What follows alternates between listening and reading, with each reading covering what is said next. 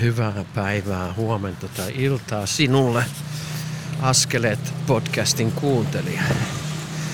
Toivottavasti sinulla on ollut hyvä päivä. Ja jos ei ollut, niin tämäkin on jonkinnäköinen oppitunti sitten se, seuraaviin seikkailuihin ja pettymyksiin. Mutta tota, minä kävelen täällä Portsassa tänään, tänään, koska minulla on oikeus siihen. Minä voin kävellä missä vaan.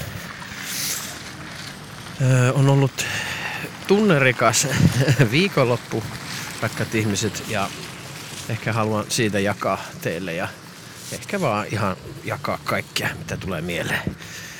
Voitte kuvitella, että tämä, tämä formaatti jatkaa samalla tavalla keski-ikäisen miehen hajatelmia, horinaa, omista tunteista varmaan ehkä eniten. Tätä, jos et ole koskaan kuullut miestä, joka puhuu tunteistaan, niin nyt se, se onnistuu tässä, tässä ohjelmassa. Minä kävelen työpaikalle tällä kertaa, koska tämä on askeleet ohjelma, niin tässä pitää kävellä. jos minä, minä tota noin, niin, tämä ohjelma tekemisaika loppuu, loppuu ja minä en pysty kävelemään enää, niin minä kävelen sitten omassa, omassa, omalla työpaikallani, oma, omassa toimitilassani sitten kävelen, rakkaat ihmiset. Ja elämme jännittäviä aikoja. Minä täytin 48 vuotta ja, ja tota, ei tarvi enää onnitella, se meni jo. Kiitos rakkaat ihmiset. Minä sain aivan järkyttävän määrän onnittelutoivotuksia ja kerroin storin, storin tota noin niin, siitä, miten mä kohtasin yhdessä uima, tai uimahallin reissulla niin kaksi nuorta miestä ja, ja koin, että, että tota noin, niin, se oli merkittävä. Se oli merkittävä minulle ehkä enemmän vielä kuin mahdollisesti pojille. Minähän en osaa sitä sanoa, mutta tulkitsin, että pojillekin se oli varmasti ihan avaava kokemus.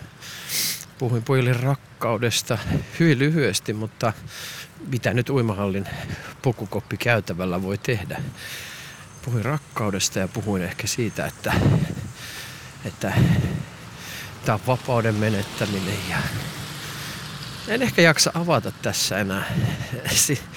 Tuntuu, että se on itseni korostamista nyt tämä, että kuinka jalo teko se oikein oli. Ei se ollut se jalompi teko kuin mikään muukaan teko elämässä, mutta se, siinä oli semmoisia elementtejä, mitkä, mitkä mä haluan ehkä täällä, tässä ohjelmassa avata. Mulla on ollut vaikeita tämmöiset tilanteet, missä nuoret käyttäytyy ehkä vähän sille aggressiivisesti tai passiivis-aggressiivisesti tai he jotenkin niin kuin osoittaa sitä vihaansa. Mikä on ihan terve tarve tietyllä tavalla. Ja sitten tietysti ylikorostuu, kun on ehkä traumataustaa omissa perhesuhteissa, kiintymyssuhteissa, sen väkivallan ihannointi tai voiman tai vallan tai minkä tahansa päihteiden ihannointi, et cetera, niin sehän on hyvin pitkälti, hyvin pitkälti tota noin, niin liittyy tähän meidän traumatisoituneiden tapaan olla. Että haetaan jotain semmoista, kun se oma häpeä on siellä niin voimakkaasti se krooninen häpeä. Ja pojat oli selkeästi, näki minussa myös sen lajitoverinsa, että yleensä traumatisoituneet tunnistaa toisensa. On se sitten opettaja, oppilaat, ohjaaja, ohjattavat, ihan sama homogeeninen porukka, mutta sieltä nämä me traumatisoituneet kyllä spotataan tietyllä tavalla toisemme. Me ollaan herkkiä, me ollaan valppaita katsomaan, mitä ympäristössä tapahtuu. Ja sitten pojat katsoo aika paljon sitä, että mitä minä suhtaudun heidän juttuihin. Jutut liittyy nyrkkirautoihin ja, ja siihen, että voittaako nyrkkeilijä jujutsumiehen tai ja oli 2-13-vuotiaita. Ja mulla on yleensä ollut vaikeeta. Ja nyt mä rakkaat ihmiset haluan kertoa teille, ei se, että mä en halua nyt tätä kursioida tätä mun jalotekoa, eli kun mä puhuin pojille, vaan sitä, että miksi mä pystyin puhumaan pojille, oli se, että mussa on tapahtunut jotain muutosta nyt ihan viimeisinä aikoina. sanotaan, että kaksi ja puoli vuotta aika tarkkaan, kolmisen vuotta, ehkä enemmänkin. Mä oon tehnyt tietoisesti paljon töitä mun vihan kanssa. Ja viha on ollut mulle semmonen hyvin vaikea tunne, koska se on, se on usein, usein herännyt ja, ja tota, mun on ollut niinku vaikea, vaikea hyväksyä sitä. Ja sitten se on triggeröitynyt nopeasti esille erilaisissa tilanteissa. Ja sehän triggeröityi nyt tänäänkin, tai ei tänään vaan silloin, niin se siellä uimahallissa, niin se triggeröityi esille. Ja mun oli jollain tavalla niin kuin vaikea ensiksi, ennen kuin mä taas tunnistin sen, niin olla siinä tilanteessa. Tää on se, tässä on nyt tapahtunut joku muutos, eli se antaa mulle sitä aihioa, mutta mä ymmärrän että se onkin se mun häpeä, se mun pelko siinä tilanteessa. Häpeä, pelko liittyy esimerkiksi siihen poikien keskusteluun, vaikka tavallaan katsella sitä etsi minusta. Ja sitten siihen on tullut yleensä se vihan tunne, turhautuminen päälle. Ja sitten mä oon niin ajatellut, että hoi voi, että mikähän näidenkin tarina on. Tai sitten siinä on se mun hoivaosa ollut ehkä vähän mukana, ne huolehtija, kannattelija osa. Ja sitten mä yleensä on siinä vaan ollut hiljaa ja vähän niin kuin tietyllä tavalla kääntynyt itseen ja kerännyt sen turhautumisen itseeni, mutta en ole pystynyt, en ole pystynyt niin kuin olemaan siinä tilanteessa. Ja mä en tiedä mitä nyt tapahtuu onhan mä tämmöisiä jotain tehnyt aikaisemmin, mutta niin kuin mä sanoin, mulle se merkittävä oli se tunne. Se tunne siitä, että mä saan, saan tehdä näin, että mulla on, mulla on oikeus tehdä tällä tavalla ja olla näin. Se oli mulle se semmoinen ehkä merkittäviä. Ja mun ei tarvinnut niin vihan kautta tulla siihen niin opettamaan, vaan mä olin myötätuntoinen ja rauhallinen. Mä sanoin pojille, että mikä on mikä on, mä kysyin, että mikä on maailman vahvin voima teidän mielestä. Ihan niin kuin avoin kysymys. Ja sitten ei oikein osannut vastata siihen kysymykseen, että mitä, mitä mä tarkoitan. Mä sanoin, että mä kysyin vaan, että mikä on maailman vahvin voima. Ja mä sanoin heille, että kun he sitten osannut siihen vastata, mä sanoin, että se on rakkaus. Mun mielestä se on rakkaus. Että sitten kun teillä on se ensimmäinen tyttöystävä ja te tunnette sitä, niin, niin tota, se nyrkkirauta jää sinne sivuun. Että se voittaa sen. Se on voima, joka voittaa tavallaan vihankin. Ja sitten he kovasti niin kuin jäi sitä pohtimaan siinä. Ja mulla ei ollut tarkoitus, mä, niin kuin, mä, se ei ollut niin kuin, tarkoitus jotenkin muuttaa heidän elämää. Ei ollut mitään semmoista niin kuin agendaa siinä, vaan niin kuin liittyy heidän kanssa. Jotenkin se tilaisuus oli vaan niin kutsuva. Ja heidän kehon kieli pyysi mua myös mukaan siihen.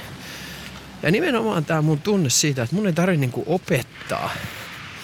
Että mä voin silti, mä voin olla mä uskon siihen. Että silloin kun mä oon ollut opettajana, niin mä oon paljon opettanut asioita e, niin kuin sen takia, että ne pitää opettaa. Voitte kuvitella, että kuinka ristiriitaista se tavallaan on. Että on ihan sujuvasti pitänyt päihde, päihdekasvatusta tai mitä ikinä, niin vaikka mulla on selkeästi ollut jo jonkinnäköinen päihdeongelma, mä sitä itselleni on tiedostanut, mutta, mutta tota, koska se on pitänyt opettaa. Tai jossain biologiassa, niin ihmisen lisääntyminen tai mitä se ikinä onkaan, niin mulla on ollut sitä jollain tasolla sitä häpeää niin kuin puhua niistä asioista, koska mä en tiennyt, että millä tavalla niistä puhutaan. Ja sitten se häpeä on ollut siinä läsnä, niin on ottanut semmoisen niin luennoitsijan asenteen. Nämä on tietysti tapahtunut aika kauan sitten, mutta katson niin kuin rakkauden, rakkaudella huvittuneesti sitä omaa nuorta itseä, kun se on yrittänyt niin selvitä semmoisista tilanteista, mitkä on ollut vaikeita. Ja toki paljon, paljon, paljon muita sitten on, tapa, on ollut sellaisia tilanteita lasten kanssa, että on nimenomaan joutunut, joutunut niin pohtimaan sitä, että, että, että, että miten tämä nyt, että miten mä opetan tämän, miten minä siirrän tämän, tämän kognitiivisen tiedon toiselle. Ja sitten mä oon miettinyt sitä, että ei se, niin kuin se opettamisen taso ei taidakaan olla niin. Et ehkä viimeisenä vuosina silloin opetusmaailmassa mä aloin ymmärtää, että että se onkin se, että kuka mä oon, niin silloin niin kuin merkitys. Ja se, että kun mä tuun niin kuin omasta itsestäni tähän tekemiseen, niin silloin merkitys. Ja se on ollut semmoinen iso suuntaviitta mulle. Ja se oli varmaan siinä uimahalli kohtaamisessakin se, että mä olin vaan niin kuin oma itseni. Ja ennen mulla ollut vuosi sitten vielä just nimenomaan se viha, joka on hyvin paljon tota, ohjannut sitä, semmoinen turhautuminen ja on ollut niin ohjuritunne, mutta nyt mä koen, että, että tässä tosiaan jotain niin kuin tapahtuu. Varmaan tulee jotain niin kuin taas semmoista saha, sahausliikettä, niin kuin me tiedetään, että tota, se tiputus voi tulla hetk- hetkellisesti taas siihen, että, että en, en osaakaan tai tulee se voimakas viha tai muuta, mutta ihmeellisiä asioita. Tämä on ehkä se, mistä mä haluan niin kertoa. Onhan tämä niin kuin, onhan tää hyvin niin kuin, mielenkiintoinen matka, että tässä 48-vuotiaana niin opettelen muiden ihmisten ja itseni kanssa säätelemään tunteita. Ymmärtää tietysti traumojen kautta, sen siksi trauma hoito on mulle siis äärimmäisen tärkeää, että mä ymmärrän sen ketjun, että mä näen niin sen, sen tarpeen jatkuvasti niin kuin itsessäni. Et tota, se on ollut tosi tärkeää ja sitten se jatkuva harjoitus. Eli toistoja, toistoja, toistoja, toistoja. Ja miten toistoja saa on se, että heittäytyy elämään. Että mä oon heittäytynyt esimerkiksi tähän mun terapiamaailmaan, omaan terapiamaailmaan, valmennusmaailmaan, niin mä oon heittäytynyt. Ja mä oon alkanut oppimaan ihmisten kanssa ja mä oon halunnut niin kuin, oppia ihmisten kanssa. Se on ollut, tää on ollut hyvin mielenkiintoinen matka tähän asti. Et ja paljon ihmiset, mun asiakkaat on opettanut mulle ihan käsittämättömästi että siitä, kuka mä oikeasti oon ja missä mulla tuntuu nimenomaan mitäkin tuntee. Sen, sen vastatransferenssin, kun puhutaan terapiakielessä, sen tunnistaminen on ollut niin kuin absoluuttisen tärkeää. Että mä käyn niin kuin sitä, sitä kehollista matkaa itteni kanssa. Se on, se on merkittävää. Ja tänään musta tuntuu siltä, että, että tässä on niin kuin mahdollisuus ja onhan mulla, on monta monta kertaa tuntunut se, että mulla on mahdollisuus kukaan rakkaat ihmiset selviytyä tästä näin. Tämä oli yksi semmoinen kanssa, mitä mä pohdin tuossa. Mä sain valtavasti syntymäpäiväonnitteluita ja, ja semmoista tiettyä niin kuin, ihailuakin liittyen siihen tilanteeseen ja tunnustusta. Sitten mä niin tunnustelin mun kehoa ja mieltä, että mitä se niin kuin kaipaa tästä, että onko se onko se niinku, saanko mä sitten jotain vai tuleeko se mun osaksi mun sitä häpeää. Oikeastaan ei. ei tämä syntymäpäivä oli siinä mielessä niinku hieno, että tota, vaikka tosiaan tuli satoja toivotuksia, niin mä en mennyt siihen niinku tunteeseen siitä, että, että tota, et, että tota noin niin, tässä on nyt jotain väärää, kun sehän on yksi kanssa semmoinen se häpeä, että sitten kun tulee liikaa sitä huomioon, niin se, se ei tota, ensiksi haluaa sitä huomioon, mutta sitten ei oikeastaan halua. Sehän on se ristiriita, mikä meillä traumatisoituneella usein on. Että me haluttaisiin tavallaan sitä huomioon ja ehkä menestystäkin tai mitä se ikinä on, mutta sitten me ei oikeasti haluta. Ja sitten se on taas vaikea käsitellä. Ja tää oli niinku, tääkin oli jotenkin uutta, että, että mä pystyn niinku olemaan siinä itseni kanssa. Itseni puolella, itseni rinnalla ja, ja tuntee sen, että, ei, ei, ole mitään, ei ole mitään hätää, että mä oon ihan turvassa tässä näin ja ja ihmiset saa, saa kehua ja nähdä mut sellaisena kuin ne haluaa nähdä. Että ei mun tarvi niinku selittää kaiken. Ai ei, kun siis kyllä mä olisin siis ihan virheellinen. Että tämä oli tämmöinen yksi act of life, yksittäinen teko, missä minä nyt sitten tunsin yhtäkkiä tätä. Mutta ei, kyllä minussa on niin paljon huonoa. Rakkaat ihmiset, ymmärtäkää, että älkää nyt vaan nostako mua jalustalle. Että ei mulla tullut semmoinen niinku tarve, mikä on välillä tullut just semmoinen huijarisyndrooma, eli häpeän kautta tuleva niinku ajatus siitä, että olikohan tämä nyt liikaa, että voi että, että miten nämä ihmiset nyt ymmärtää, että, että tämmöinen jesuitta minä nyt sitten olen, että aina vaan hyvyyden ja rakkauden puolella, koska eihän se ole totta. En minä aina pysty. Mutta joskus pystyy ja sekin on hienoa. Mutta sitten tämä käsittelin niin tätä, tätä ajatusta siitä, että, että tunnetasolla, että mikä se on se meidän niin juttu, että että mitä me niin tarvitaan ihmisyydessä. Mä tajusin myös mun roolia jonkun verran, niin kuin tämä ihmisyyden rooli. En, puhu nyt, lähe, en mä puhu nyt ehkä semmoisesta niin selviytymisstrategiasta, mikä kyllä kietoutuu tähänkin, koska mullahan on se objektin omainen tarve tutkia itseäni ja nähdä se myself in other niin sanotusti tämmöisessä self-psychologyissa, eli tämmöiseen itseen liittyvässä psykologiassa, itsetuntemuksessa. Sehän, niin kuin, sehän on niin kuin toisten kautta peilautuvaa se mun itsetuntemus myös. Ja mä, niin kuin, mä tarviin sitä, mutta se ei ole niin kuin pelkästään sitä.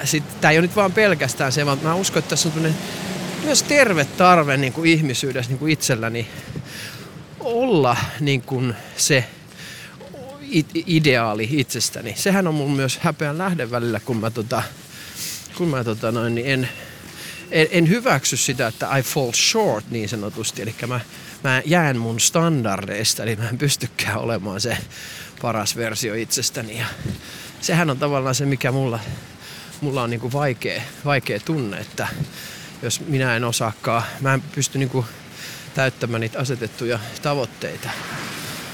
Ja, ja tota, mutta menemättä siihen, niin mä niinku ajattelen sitä, että meillä on, on niinku hiton tärkeää se, että ymmärrys siitä, että siis ole, olemalla niin kuin malli, otetaan nyt vaikka ne pojat siellä uimahallissa, niin se, mä pystyn olemaan hetkellisesti myös ihan, ihan niin kuin roolimalli.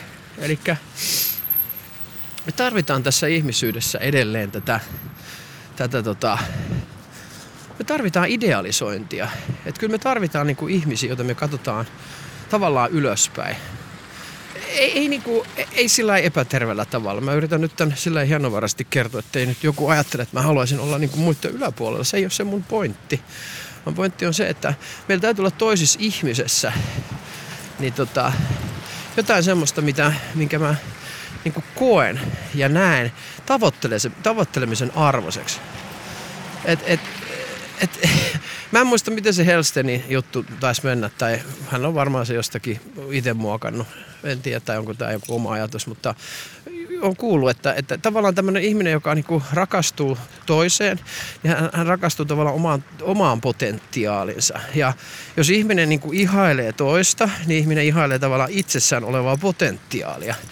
Eli ihan tarvitaan, niinku, että me tarvitaan niinku tavallaan se idealisoinnin mahdollisuus myös. Lapsena se on hirveän tärkeää, että me pitää pystyä niin kuin katsomaan sitä aikuista. Meidän pitäisi, siis se traumatisoituneella usein kehityksessään traumatisoituneella usein ei toteudu. Rakkaat ihmiset, nyt mä olen mun toimitilalla ja pääsette sinne, kuulkaa, horisemaan mun kanssa hetkeksi aikaa. Minä menen kävelemään ympäri taloa. Kyllä minä voi istua, se on kuulkaa semmonen juttu. Tässä ohjelmassa mä voin tehdä mitä vaan.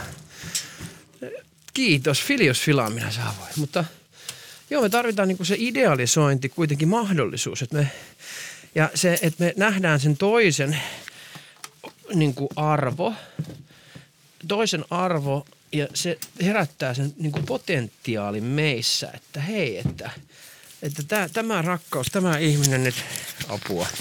Nyt mikit tippuu. Voikohan tätä käyttää, kun tää on semmoista kohinaa nyt.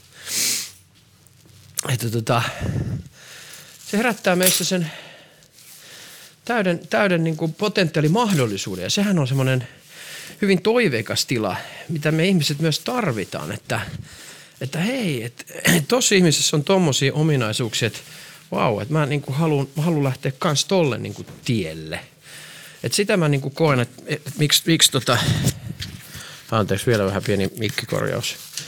M- miksi tota on tärkeää, että me, me tota noin, niin nähdään toisessa ihmisessä niin kuin hyvää. Että on jotain tavoittelemisen arvosta. Että me aina nähtäisi vaan tai niin kuin, että jaha, toi on niin kuin, ei tossa ja ei tossakaan ja ei toikaan ja ei toikaan. Että tämä on nyt joku semmoinen avaus, minkä mä huomaan, että mikä on mulle tärkeä, minkä mä koen, että, että tämä nyt avautuu jotenkin tällä hetkellä se, että että mä saan olla niin kuin, mä saan olla ideaaliversio itsestäni. Niin. Ja, ja muut ihmiset saa niin kuin kokea myös sen sellaisena, että, että joo, Jussi saa olla myös sellainen, että, että niin. Että mä saan katsoa niin tätä, tätä, tätä kohtaa tai tilannetta tai Jussissa olevaa ominaisuutta, niin mä kat, saan katsoa sitä niin kuin oman täyden potentiaalin tavoittelun toiveesta.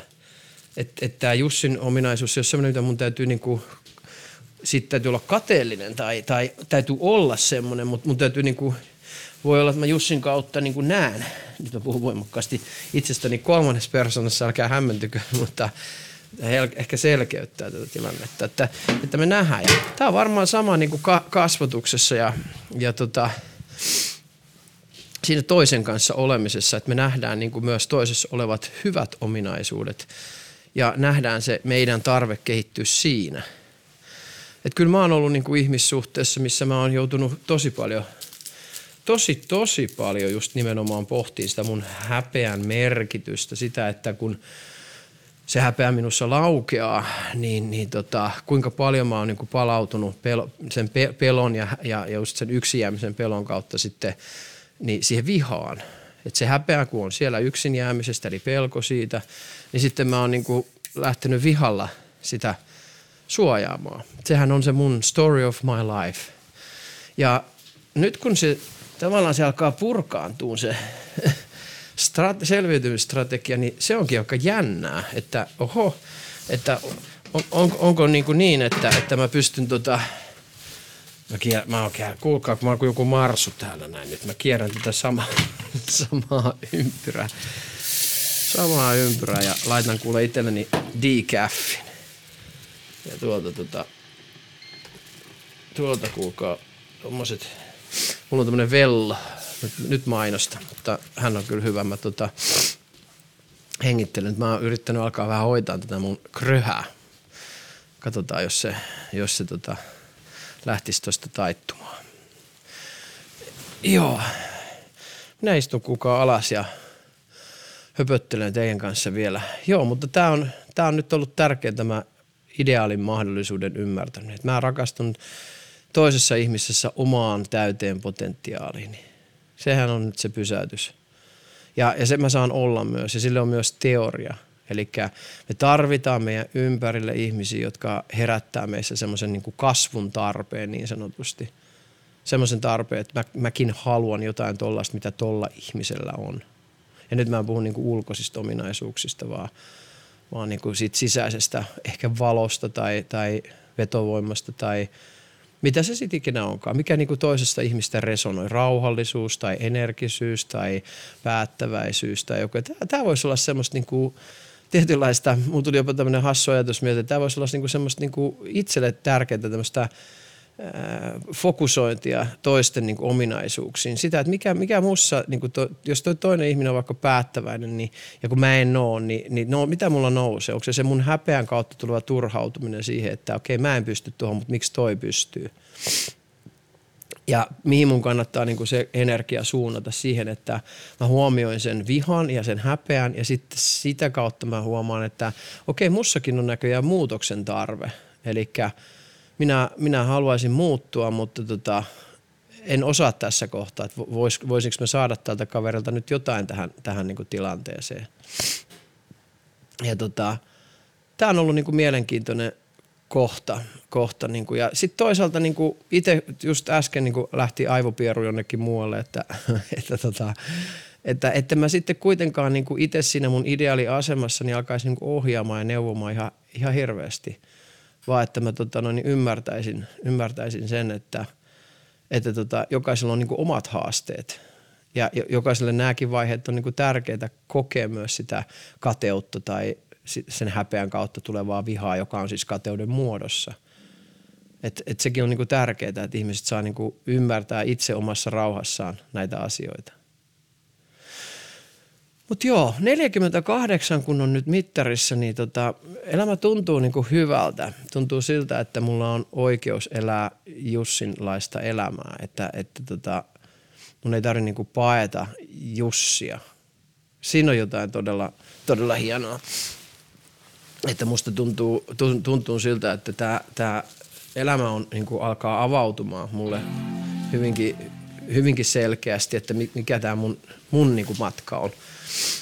Mulla on ollut vähän semmoisia ajatuksia, rakkaat ihmiset, että, että haluaisinko palata opettajahommiin osittain. Elikkä, eli niin kuin lähteä tekemään jollain tavalla sitäkin hommaa niin kuin tässä mukana. Et jotenkin noin nuoret taas niin kuin muistutti myös siitä tarpeesta, että mikä siellä kentällä on, että, siellä tarvittaisiin myös niin kuin miesopettajia ja sellaisia, jotka osaa niin kuin auttaa, auttaa oman kokemuksensa kautta. Että jotenkin semmoinenkin ihmeellinen ajatus niin kuin tuli tuossa ja on tullut näiden niin kuin, tämän jotenkin, si, siinä voi olla semmoista taloudellisen turvankin tarvetta jollain tasolla.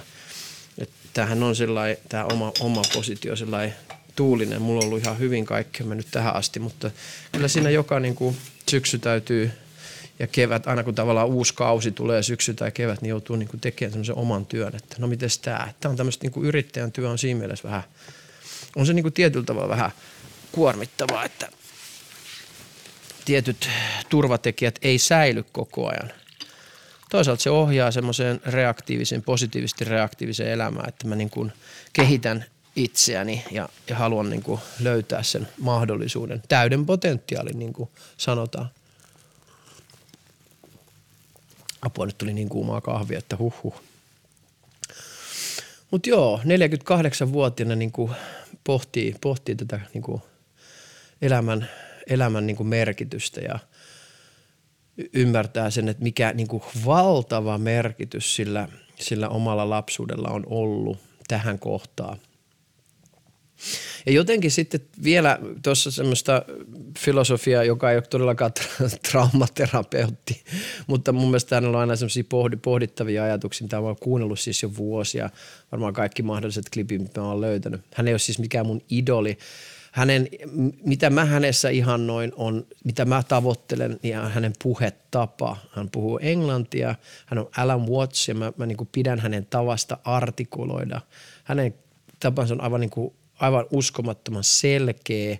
Hän on ehkä parhaimpia opettajia, mitä mä oon, niin kuin, siis nyt mä puhun per se, eli opettaja, en puhu nyt kontentista, siitä sisällöstä ihan niinkään.